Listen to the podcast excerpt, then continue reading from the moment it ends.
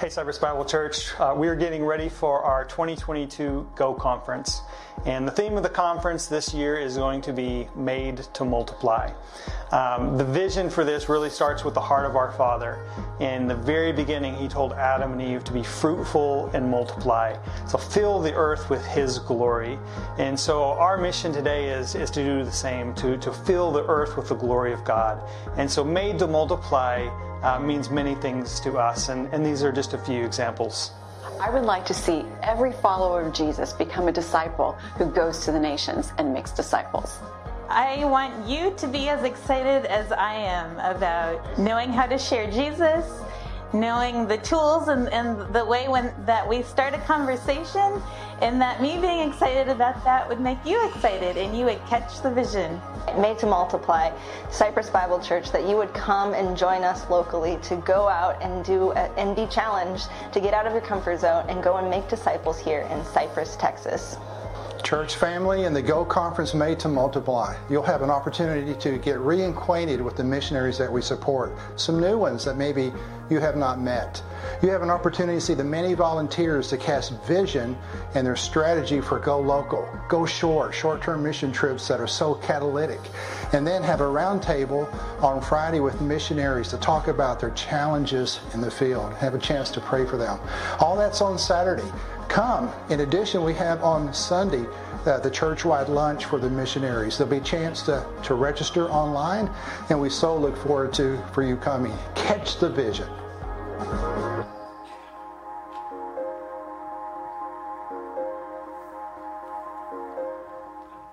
Hey, Cypress Bible Church. Uh, we are getting ready for our.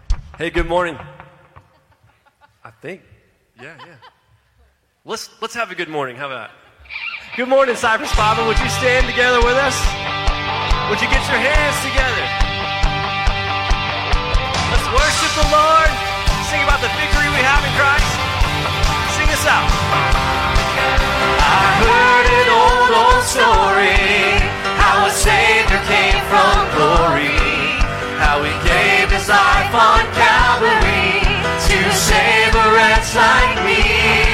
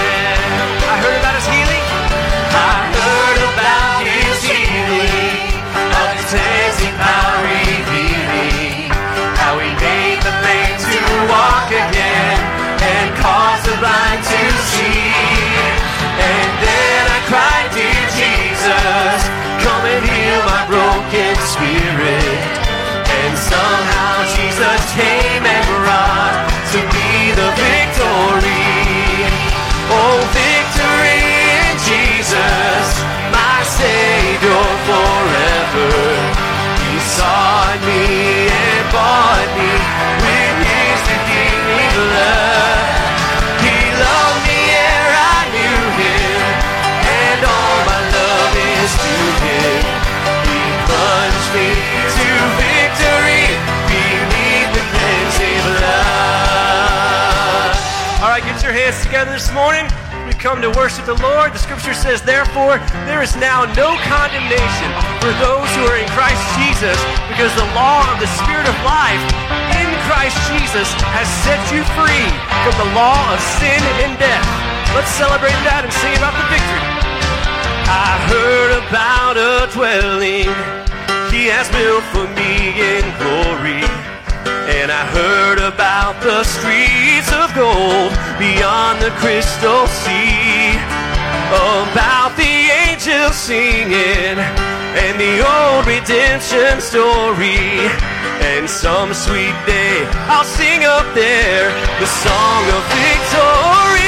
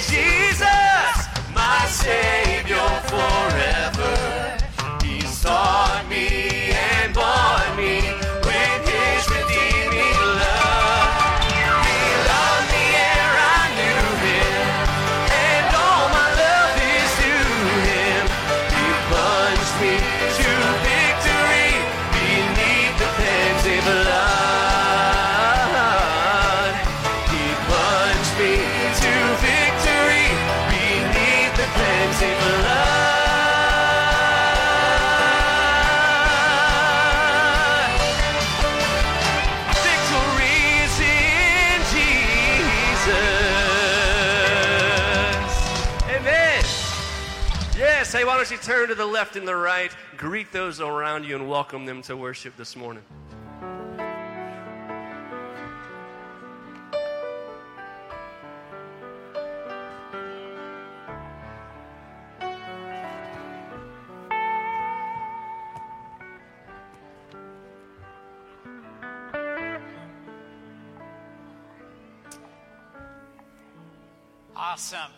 To make some new friends and to visit, uh, revisit those we know. So go ahead and have a seat after you've finished greeting each other.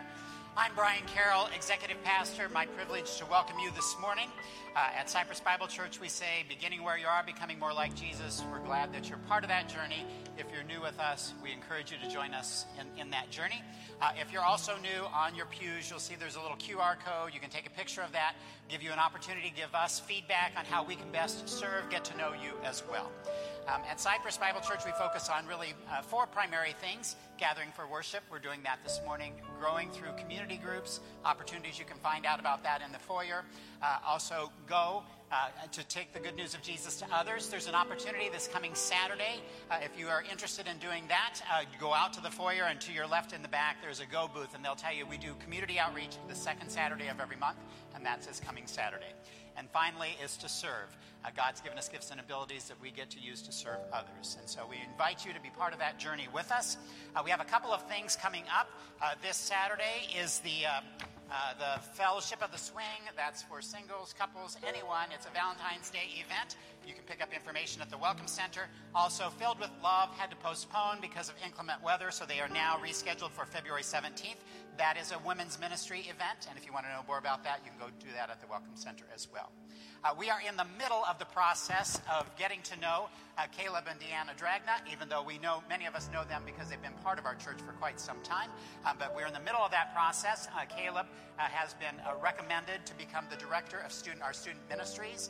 Uh, if this all goes through, elders ultimately have to make that decision and extend a call. Then he would start probably around April 1st, is kind of the intent. And so Caleb and Deanna are down here front this morning, but they will be, yeah, you can welcome them. They will also be out in the foyer after the services, both services today, back out there. And why don't you guys go on back to the window area so people can find you back there? If you want to meet them or you want to interact with them or want to ask questions, uh, you're welcome to do that. Uh, let me just uh, join us in praying together as we continue our time of worship. Lord, we thank you for this morning. We thank you for the privilege of coming to worship you. And this morning, Lord, as we talk about the whole issue of why do we continue to struggle with sin, Lord, the reality is we are sinful beings, and that is a lifelong struggle. But Lord, we know that you want to meet us in the midst of that struggle. And so today, Lord, uh, we just pray that you'd give us openness to understand what your word has to say about that. We also pray that you will receive our worship. And we pray all these things in Jesus' name. Amen. Thank you, Pastor Brian.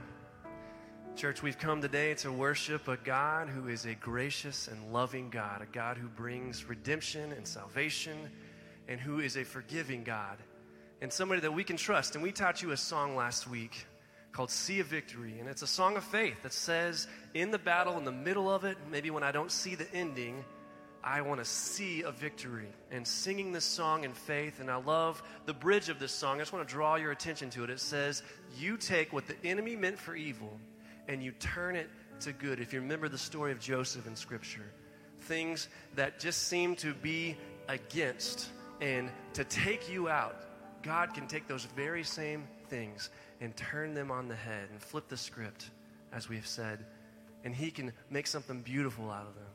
So, as you are worshiping this morning, I want to invite you to focus your attention on a God who can change your story. Maybe your story's not going so well right now. Hey, you have a God who deeply cares exactly about where you are and can take the bad, the hard, and turn it to good for His glory. Let me invite you to stand together and let's continue to learn this song and worship with that in mind.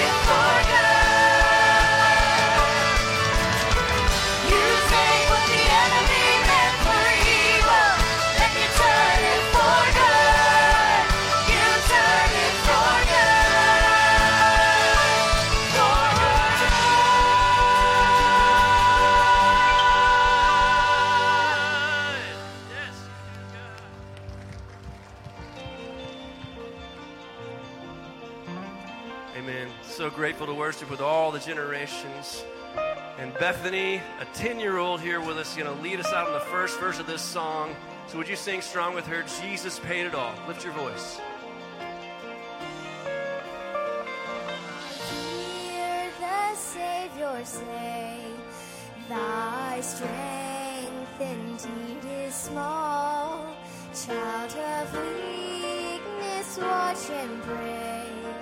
Find in me thine all in all. Jesus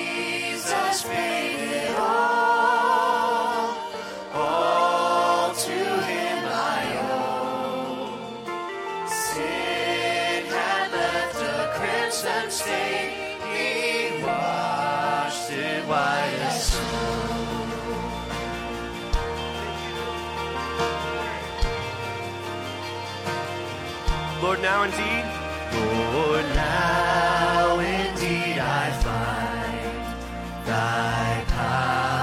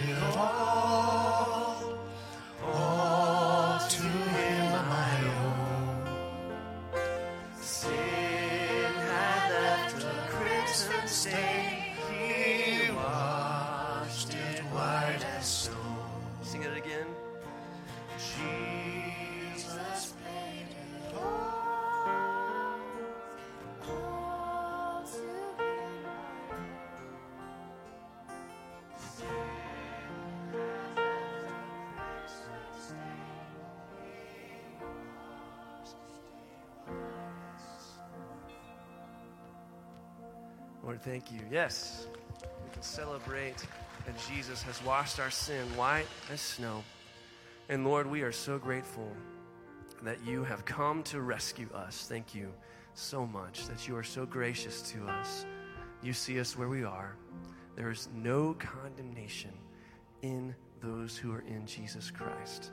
We live in your grace, we live in your love, and we worship you. It's in your powerful and strong and forgiving and freeing name we pray. Amen. You can be seated.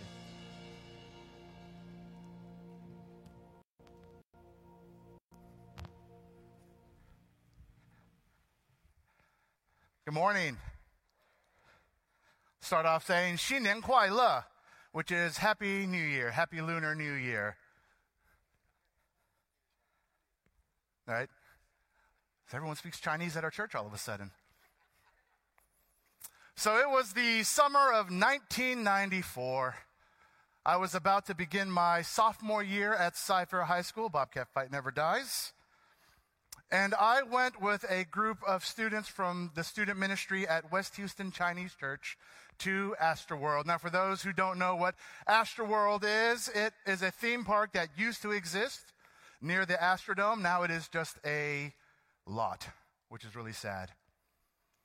But what I remember specifically, which is hilarious because I hadn't thought about that till prepping for this sermon, is uh, I remember that day going there and hanging out with my friend Mindy Wong uh, because we both were scared of roller coasters. Yes. I actually messaged her the other day telling her I was going to name drop her and tell the world that she was scared of roller coasters. And she said, It's okay. I still am. And I said, Well, I'm not anymore, but I'm old and get dizzy when I ride them, so I don't. And so, in that place, when we would go around and play carnival games instead of riding rides, I blew all my money for the day to win a Duke t shirt that I probably could have paid five bucks for in Chinatown. But the real reason why we were at Astroworld was for a concert. Not just any concert, but the concert of the summer, DC Talk, Jesus Freak Tour. The album had not come out yet. We went to go see our boys perform. Now, the reason why I love DC Talk. They were very influential in my spiritual formation as a teenager in the 90s. And so, for those that are 90s kids, you're going to have fun as we reminisce on our music today. But DC Talk, they wanted to create Christian music for a new generation, which was my generation. Because growing up, when my father became a believer in the 80s, when he played Christian music, he would play Vineyard Praise or Maranatha Worship, which was great but it just really wasn't my style as a 15 year old. But DC Talk was right up my alley because they took creative lyricism and they took rock instruments and they made worship music. They literally made worship music. The title of the album was Jesus Freak. And this song was talking about being a sold out follower of Jesus Christ. Michael Tait shared in a sermonette during their concert that, hey, if you want to be a Jesus freak, you can do it. You just have to do it. And so that really struck a chord with me. But even more so than that song, there are two songs on the album that are my favorite. The first one is In the Light. And the second song is What If I Stumble? And I love these two songs um, because, again, they were very key to the development of my theology as a student and are still very applicable today in my walk with the Lord and even in the manner that I disciple other people. So I'm going to take you on a journey with me through these two songs as we navigate the text of 1 John 1 5 through 2 2. Because we're going to see how living a Christian life in the midst of ups and downs, we will struggle with sin, but we can also continue to pursue living a life like Jesus in the midst of that. So let me pray. Lord, thank you for this morning. Father, as we have gone through this series of tough questions today, we talk about why do I still struggle with sin? Father, we know that we are to pursue you and therefore we are to turn away from sin, but sometimes we just keep messing up, Lord. And so I pray today that your truth convicts us, convicts me to continue leaning into you and your power to overcome sin, to live a life that honors you. But mostly, may we leave encouraged today, knowing that we have the power to say no because of Jesus and hope in Jesus. And it's in your son's name we pray.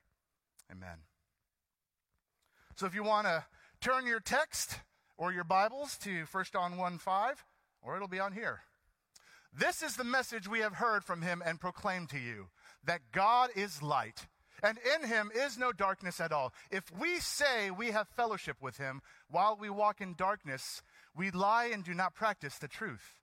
But if we walk in the light as he is in the light, we have fellowship with one another, and the blood of Jesus, his son, cleanses us from all sin. If we say we have no sin, we deceive ourselves, and the truth is not in us. If we confess our sins, he is faithful and just to forgive us our sins and to cleanse us from all unrighteousness.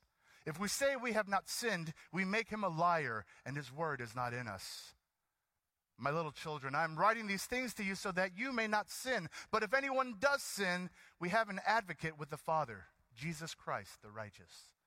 He is the propitiation for our sins, and not for ours only, but also for the sins of the world. So, to give you some background to what's going on here, John is the author of First John. That's easily understood. But he's writing a letter to the church at Ephesus, and not just the church at Ephesus, but of surrounding areas as well. And John is wanting the church members to understand the following things in this letter.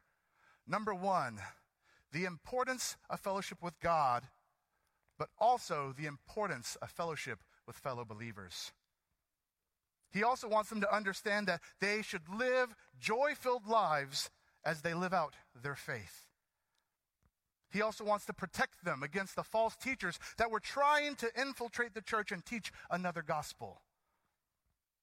He wants them to live righteously as ambassadors for Christ. And lastly, he wants to make sure they are all assured of their salvation as they believe in the same saving name of Jesus. And so he begins This is the message we have heard from him and proclaimed to you that God is light and in him is no darkness at all. Because when we struggle and we want to address it, the first thing we must always do is go to God first. John opens up this amazing section of biblical text with a focus on God because God must always be the focus in the life of a follower. And so he's saying, let's start with a theological fact. If you've got problems in your life, let's start with God. If you start with God and you know who He is, then in theory, you should know what to do, how to respond to life's struggles. And what's incredible is when we often look at scriptures, we see what God is doing. He's creating, He's healing. But here, John wants to focus on who God is. And what's this message? This message that we're supposed to bring to you is that God is light. And the word that here, the Greek word is hoti, and it's the significance of that is it's saying that Jesus is literally speaking that word. Jesus spoke those words that God is light. And Jesus gave that message to the apostles, and they were tasked to take that message in order to train up disciples who didn't have a direct experience with Jesus himself. This message was a foundational truth upon how you can and should build your faith. This helps build your knowledge in the faith so you can have the wisdom to carry it out in your daily life. And he says that God is light. This is God's character, who he is. Along with being light, these are some of his other attributes, which I just, I got really excited as I was writing these down for this sermon. But he is eternal. There is no beginning and no end. God is immutable. He is unchanging. God is incomparable. There is no one like him. He is just. He is the bringer, the giver, and the definer of justice. He is omnipotent, omniscient, and omnipresent. He's all powerful. He does whatever he pleases. He doesn't do anything that goes against his nature. He is all knowing, past, present, and future, and he is present everywhere. He is sovereign. He is supreme. His purpose will not be thwarted by anyone. He is truth. He defines truth. He cannot lie. He is incorruptible. He is love. He literally defines love. And in addition to that, he is gracious, he is kind, he is merciful, and he shows that his desire is to know us and to know us personally. And so John focuses here on him being light because both Jewish and Hellenistic cultures embrace the concept of light and dark, this metaphor for living out an ethical and moral life. We go back to the creation narrative. We see the first thing God created was light. God isn't a fragment of light. He's not a refraction of light. He is light itself. Like the other attributes, he defines light. And so John then compares God with being light with the opposite, which is darkness. It is literally impossible for there to be any darkness in God because he is holy and pure. Because light and darkness cannot coexist in the same place. And understanding this foundational truth about God is vital for believers in order to live a life in which they were called to as Christians. And so, before addressing any struggle with sin ever, let's first recognize God for who He is. If we say we have fellowship with Him while we walk in darkness, we lie and do not practice the truth. John gives the first of three if then statements here about contradictions between a Christian's words and their living a life that is not one that exemplifies a Christian. John is appealing to the readers using logic here because for Christian people that have made a profession of faith in Jesus Christ as Lord, your life should match that profession. And this is a serious statement for those at the church in Ephesus and for those at church here at Cypress Bible Church. John using the words, if we say, he's pointing out that, again, we talked about false teachers. We had false teachers that were trying to teach this antinomianism. And what that is, is a really fancy word for describing, since you've been saved, you can just live as you please. You can just sin and sin away, and it's okay because of God's graciousness. There really is no moral law that we need to follow. Well, if you study the Word of God, then you would know that is false. It is unbiblical because Paul writes in Romans 6 1 and 2 What shall we say then? Shall we go on sinning that grace may abound? By no means. We died to sin. How can we live in it any longer? As a believer, our desires should be the same as that of God for us. If God is light, then we should look to remain in light. If we say we have fellowship with God, but walk in darkness, we are lying. This fellowship here is koinonia, which means to a sharing or a participation with. And John in this moment is not writing or referring to this koinonia about a person's salvation, that if someone walks in darkness, that they have no salvation. Instead, in this moment, this fellowship with God is fractured when there is unconfessed sin. There is tension between you and God, that your sinful lifestyle is not pleasing to Him. Walking in darkness the word walk here refers to a lifestyle, the way a person lives their life, literally to walk around. Walk means someone's behavior and conduct. And this word here in the Greek is a present tense word. So whatever is happening, this walk of darkness, is something that is ongoing and habitual. It's sin. What is sin, though? Sin is anything that we say, think, or do that displeases God. These are called sins of commission. But it is also anything that we don't say, don't think, or don't do that would please God. These are sins of omission. John is saying that living in sin is living in sin, no matter how great or how small. I didn't realize that sounded very Dr. Seussish. But you cannot walk in light and darkness at the same time. It's impossible. And if you're saying that you're doing both, it is a lie and the truth is not in you. And it's a lie because it doesn't match up with the Word of God. This might sound a little harsh. It is harsh. It is a harsh statement because the reality for Christians who want the perks and benefits of God but want to live life their own way, they need to make the choice. Do they want to do it their way or the Lord's way? We can look at the words of the Apostle Paul in Romans 7 14 through 20 because the Christian life is a struggle. The struggle with sin is a very real struggle. It reads, For we know that the law is spiritual, but I am of the flesh, sold under sin.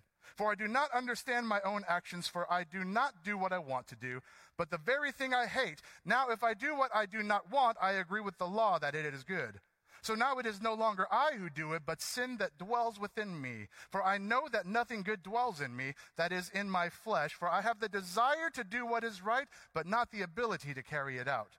For I do not do the good I want, but the evil I do not want is what I keep on doing. Now if I do what I do not want, it is no longer I who do it, but sin that dwells within me. The very first time I read that years and years ago, I got a headache. And so I'm going to bring DC Talk's song in the light to you all to help translate. Verse 1 I keep trying to find a life on my own apart from you. I am the king of excuses. I've got one for every selfish thing I do. Tell me what's going on inside of me. I despise my own behavior. This only serves to confirm my suspicions that I'm still a man in need of a Savior. I remember taking students some five years ago to Waco to participate in a poverty simulator.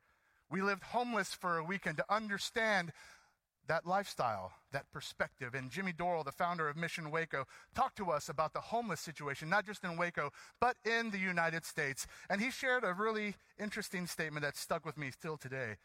He said that no child wants to grow up and be homeless, but things happen and they get stuck. And I couldn't help but think that's, that's kind of like us as Christians. No one upon their conversion says, I want to be the worst Christian possible. I hope I am an epic failure at being a follower of Jesus. Because there's excitement, but something happens. Sin happens, which leads to discouragement and derailment. So, what can I do? Well, John says, here's your answer. If you're struggling with sin, but if we walk in the light, as he is in the light, we have fellowship with one another. And the blood of Jesus, his son, cleanses us from all sin. If we say we have no sin, we deceive ourselves, and the truth is not in us. And so the chorus to In the Light. If y'all want to sing along, y'all can. I'm not going to sing though. I want to be in the light as you are in the light. I want to shine like the stars in the heavens. Oh. Oh Lord, be my light and be my salvation. Because all I want to be is in the light. All I want is to be in the light. Walk in the light.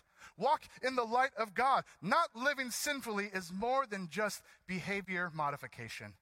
And I believe that's why so often we have struggles and failures when we struggle with sin. Because our perspective is if I can just stop doing that thing, then I can live for God well, which is a true statement. The sin is getting in the way of our walk, but we need to stop focusing on ourselves and focusing on our efforts. We need to focus on God and His light. I was taught growing up a lot of times as a Christian that just make sure whatever you do, just don't sin. Okay. And so my faith was motivated by not sinning, which was really fear driven, which is not what our Christian faith is about at all. And because of that, I ended up focusing just on the external actions of my faith, and I never really dealt with the internal conflict. Again, living the Christian life is so much more than behavior modification. It is delighting in the Lord, as in Psalm 37 4. Delight yourself in the Lord, and he will give you the desires of your heart. It is abiding in Christ.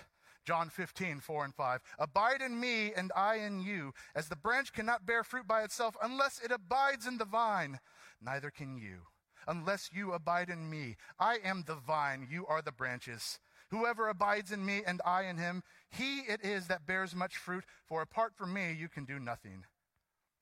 It is about your very soul looking to God for pleasure. Walking in the light gives us this imagery of living in a sphere of light one that is filled with the truth and the holiness of God. One commentator suggested the phrase, it's where we walk, not how we walk. Let me clarify that for you. Where we walk in this sphere of God, that's where His light radiates and shines and it influences us because He's light. So therefore, we can see what we are doing. We can see where we are going and we are able to see what we're doing, whether it is right or wrong. Because when you're walking in darkness, you can't see it all. It's like in the mornings when I get ready to go train at the gym, I pray that I don't stub my toe or trip on my dog as I'm navigating the room in the dark because I can't see anything.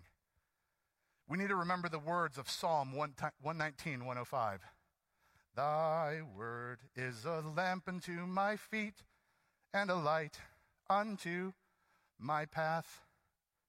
For any Amy Grant fans out there. Or I guess David first. But walking in the light means we can have fellowship with one another. Some say that this is referring to fellowship with God. Some say that this is referring to fellowship with other believers. And I say it's both. Because if you are walking in the light, you are automatically having fellowship with God. Therefore, We are talking about our relationship with other believers, an authentic and real fellowship. Because when you're not walking in the light and you're around believers, whether it's at church, a retreat, any type of event, it's kind of weird and awkward, right? And number one, because the Holy Spirit is trying to convict you to let you know that you are not pleasing the Lord. You're hostile because your relationship with God is fractured at the moment. Maybe you're closed off because you're embarrassed or feel unworthy. Or maybe you're just faking it because you're living a lie and you're just playing Christian at the moment. But this is why John writes next about the cleansing blood of Jesus Christ. John's intent on writing about Christ's shed blood on the cross in this moment is not focused on the salvation purpose of Jesus' death on the cross. The word tells us that the blood Jesus shed, because he was the only perfect and holy sacrifice, cleanses us upon our confession and recognition of Jesus as Lord. And Jesus saves us from the con- condemnation and penalty of sin, which is hell. The minute that we confess Jesus as Lord, we are cleansed and made righteous in God's eyes, and now we can walk in the light with God.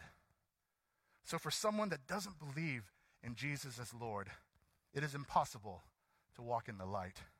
An unbeliever can only walk in darkness because there is no light in them. The only hope to walk in the light is to cry out to Jesus, You are my only hope. Jesus, save me.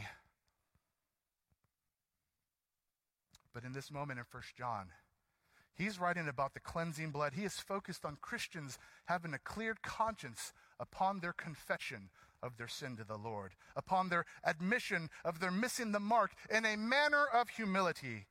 John is addressing for the believers to understand that there must be a consistent manner of confession and repentance in the believer's life. Because unconfessed sin will always affect the relationship negatively that the person has with God and other believers.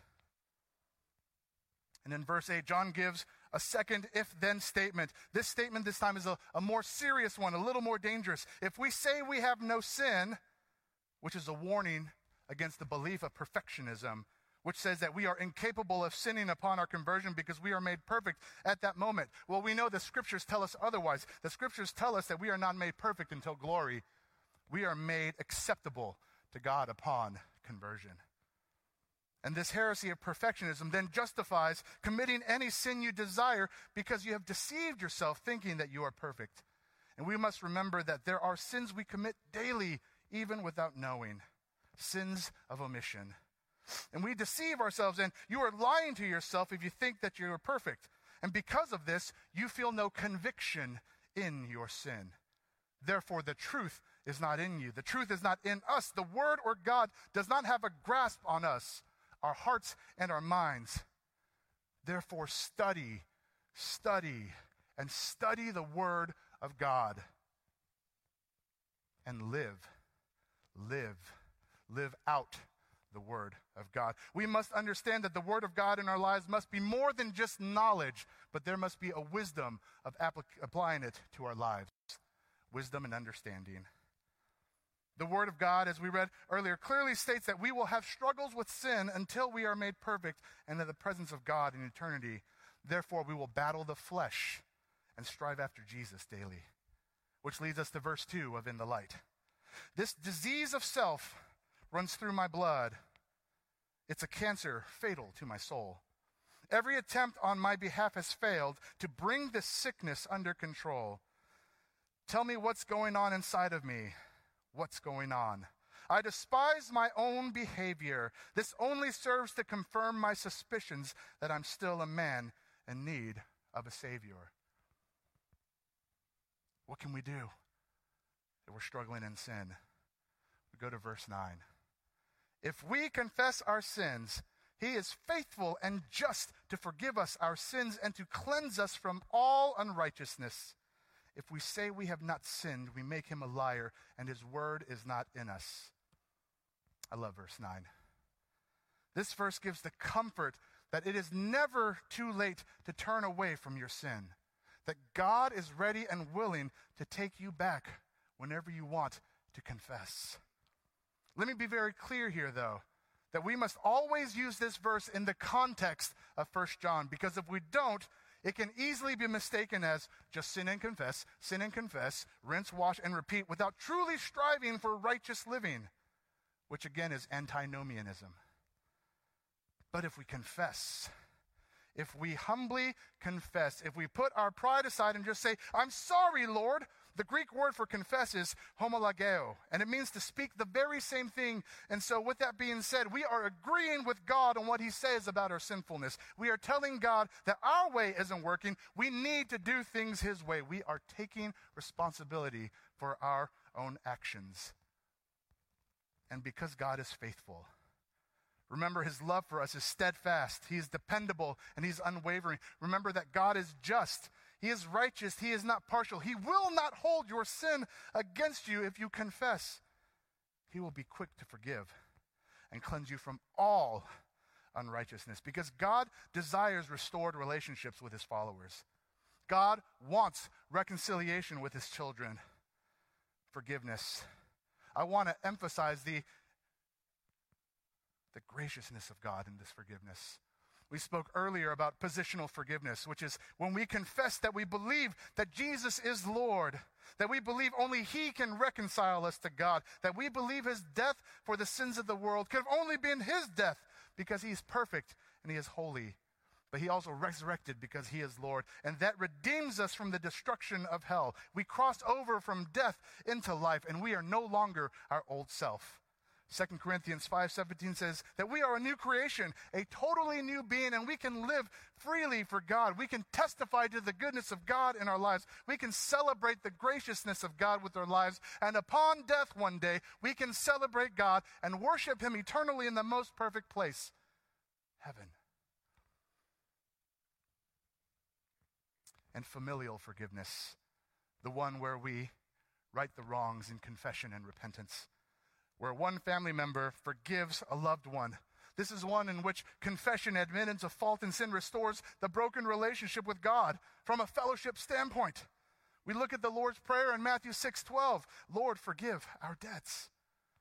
C.I. Scofield, the theologian, said that sin interrupts the fellowship, but cannot change the relationship. Then we have our last if then statement in verse 10 the most serious one given of all. You would think that verse 9 would have been a perfect place to end this passage, but John had one more reminder, one more warning to them because he understands the struggle with sin is very real. He's saying if we have not sinned, if we deny our own sinning, saying we aren't doing sinful things, we're saying that our sin is not actually sin. This is when we try to justify our own sin. Then we have lived in darkness for so long that we can't tell the difference anymore. Maybe we don't care that we're living in darkness anymore. Well, with that, then you are making God a liar. Our actions make God a liar. And God can't be a liar because He's God. He's perfect and holy, He is light. This means that we make God look like a liar because our walking doesn't line up with His word. And so it looks like His word is not in us because we have rejected His word and we don't care about His word. And we have rejected the authority of His word because we're doing whatever we want. Lots of true and false statements that John gives in these five, five verses here. And so we're going to have a pop quiz right now. This is some interaction, allows me to catch my breath. Whoops. I just gave y'all the first answer. There's That's called grace. God is light. True, excellent. All right. We can have fellowship with God while we walk in darkness.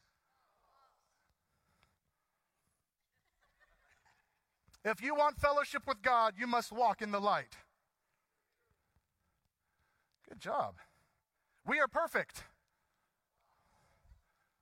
Great students. We have not sinned. Excellent. All right, here's a really tough one. If we want to restore broken fellowship with the Lord, we must confess and repent. All right. Gold stars for everyone. Congratulations. That is called knowledge. Now, what you do with it after we leave church today will be called application. But we continue in chapter 2, verses 1 and 2. My little children, I am writing these things to you so that you may not sin. But if anyone does sin, we have an advocate with the Father, Jesus Christ the righteous. He is the propitiation for our sins, and not for ours only, but also for the sins of the whole world. My little children. He uses a term of endearment, a familial term, teknon, my little born ones, because they are dear to him. And this is why he's writing this letter, because he cares deeply for them. He's saying, I write to you to warn you. I write to you to remind you. I write to you because I love you. Don't sin. Don't do life your way. Do it God's way. Don't go and look to do stuff that's going to get you in trouble. Avoid the dangers of sin. Believe right and live right. But when you do sin, remember that you have an advocate in Jesus one who gets called to the side of another to help. No matter what you do, no matter the sin, Jesus is in your corner and he doesn't abandon you in your sin. He is there to defend you and to plead on your behalf to God. Which is why I love the lyrics to What If I Stumble. In verse 2, and the chorus says, Father, please forgive me, for I cannot compose the fear that lives within me or the rate at which it grows. If struggle has a purpose on the narrow road you've carved, why do I dread my trespasses will leave a deadly scar? Did they see the fear in my eyes? Are they so revealing? This time I cannot disguise all the doubt I'm feeling. What if I stumble? What if I fall? What if I lose my step and I make fools of us all? Will the love continue when my walk becomes a crawl? What if I stumble? And what if I fall? And to me, these lyrics are of someone trying to walk in the light. Someone that is looking to confess and repent, but they feel guilt and shame because of what they have done. And I and God saying, I don't hold that against you. There is no shame in Jesus Christ because God is merciful and God is gracious. Therefore, God is the ultimate comforter. And how do you know that Jesus has your back as an advocate? Let me remind you Jesus is the propitiation, the only one. This is a fancy word for redemption or satisfaction. That Jesus was the only one whose death on the cross could appease God's wrath for sin because of his sinless and perfect life. Jesus was the only one whose death on the cross could reconcile us to God, to allow us to have a relationship with God. And because Jesus is the way, the truth, and the life, he is the only way to God not just for our sins, but for the sins of the whole world. Jesus' death was enough to appease God for the sins of the whole world. This doesn't mean that everyone's going to heaven. This doesn't confirm the heresy of universalism, but what it is, is John reminding the readers that eternal life is a free gift, that only Jesus can give this gift.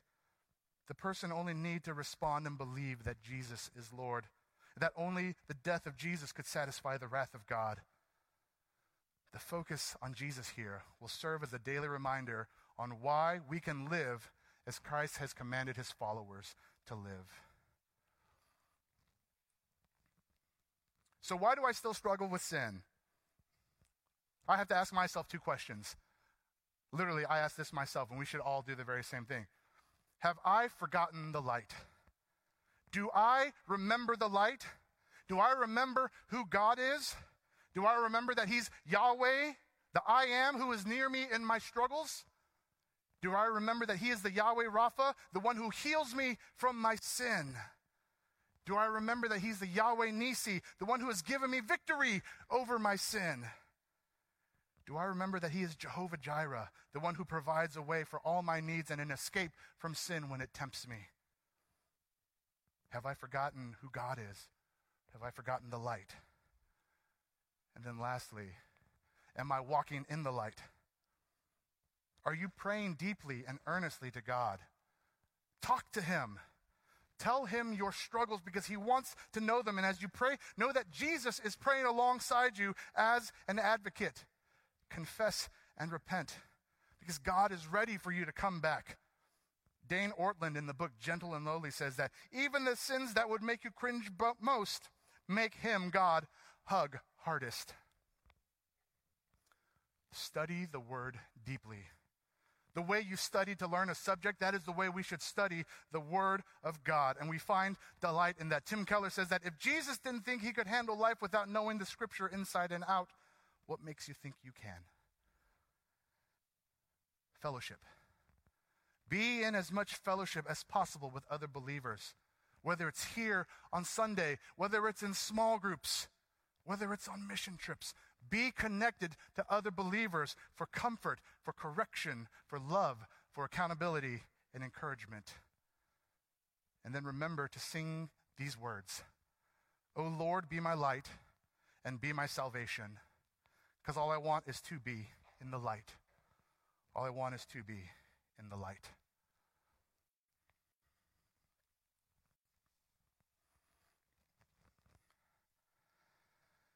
So now is the time in which we take communion as a church family.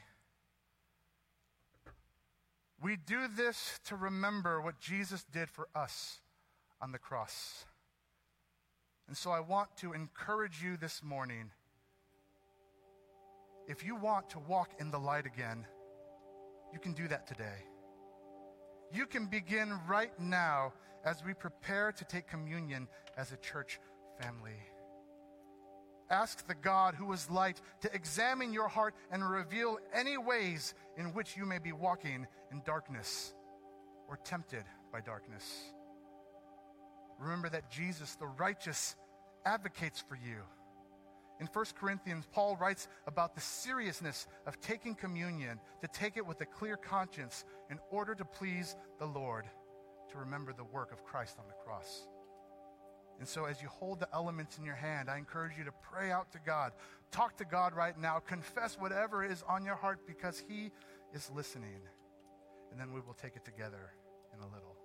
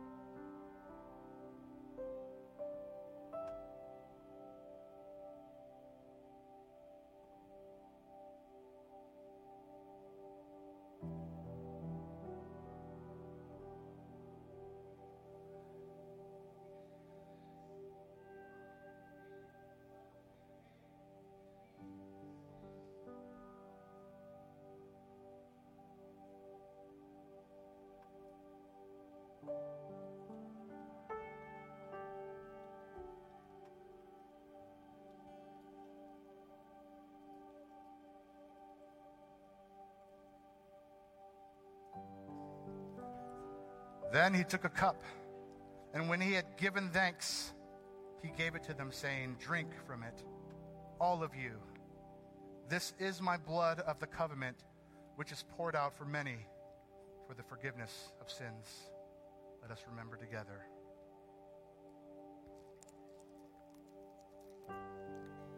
Father, we thank you for this morning.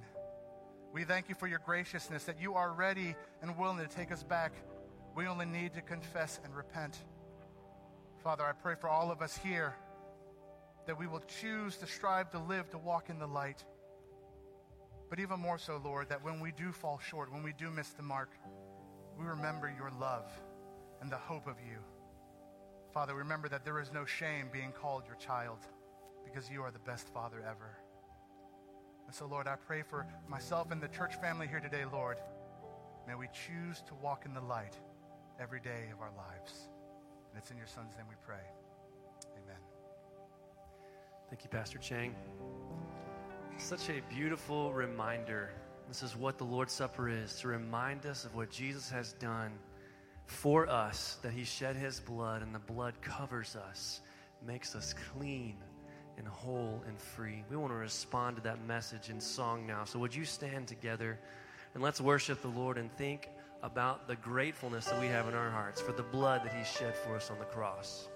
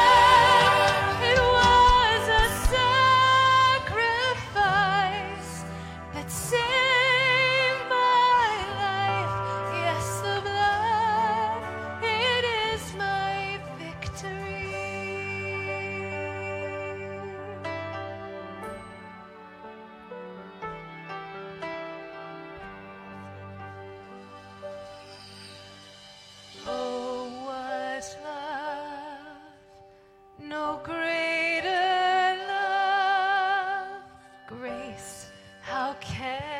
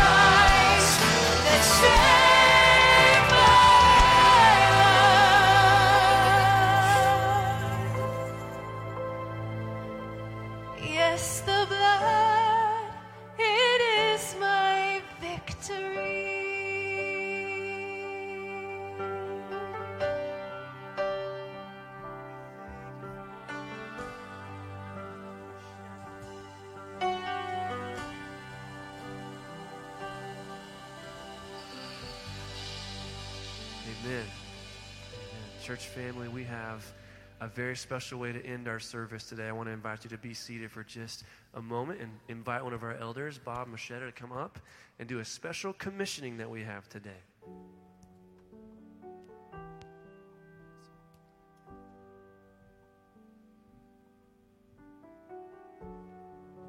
If the elders and search team could uh, step forward, please, for the commissioning service.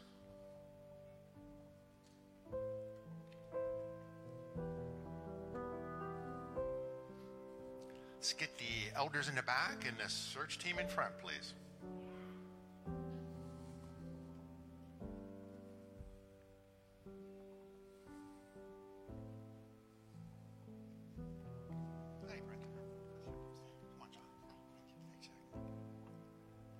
Okay, let me let me open. Let me uh, pray for our search team. Uh, Lord God, I thank you for each member of this search team and the gifts that you have given them. I thank you for their commitment, for the responsibility they accepted to be guided by you to identify candidates who can serve as our next lead pastor. I ask for strength and wisdom for Jose Navarez as he leads this team. I pray that each team member can utilize their skills and gifts to the fullest, that they listen to each other with respect and grace. I pray that they review the key information and you point them to the right people. I ask that they be led by the Holy Spirit and supported by the pray by the prayer of our entire congregation. I ask this in the name of your Son, our Lord and Savior, Jesus Christ. Amen.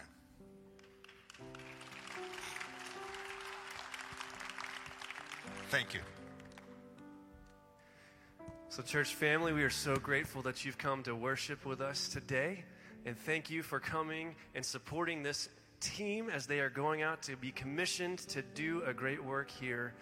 The scripture says, Those who have been forgiven much, forgive much. All of us have been forgiven much. So go and be those that forgive and love the world. Have a great day.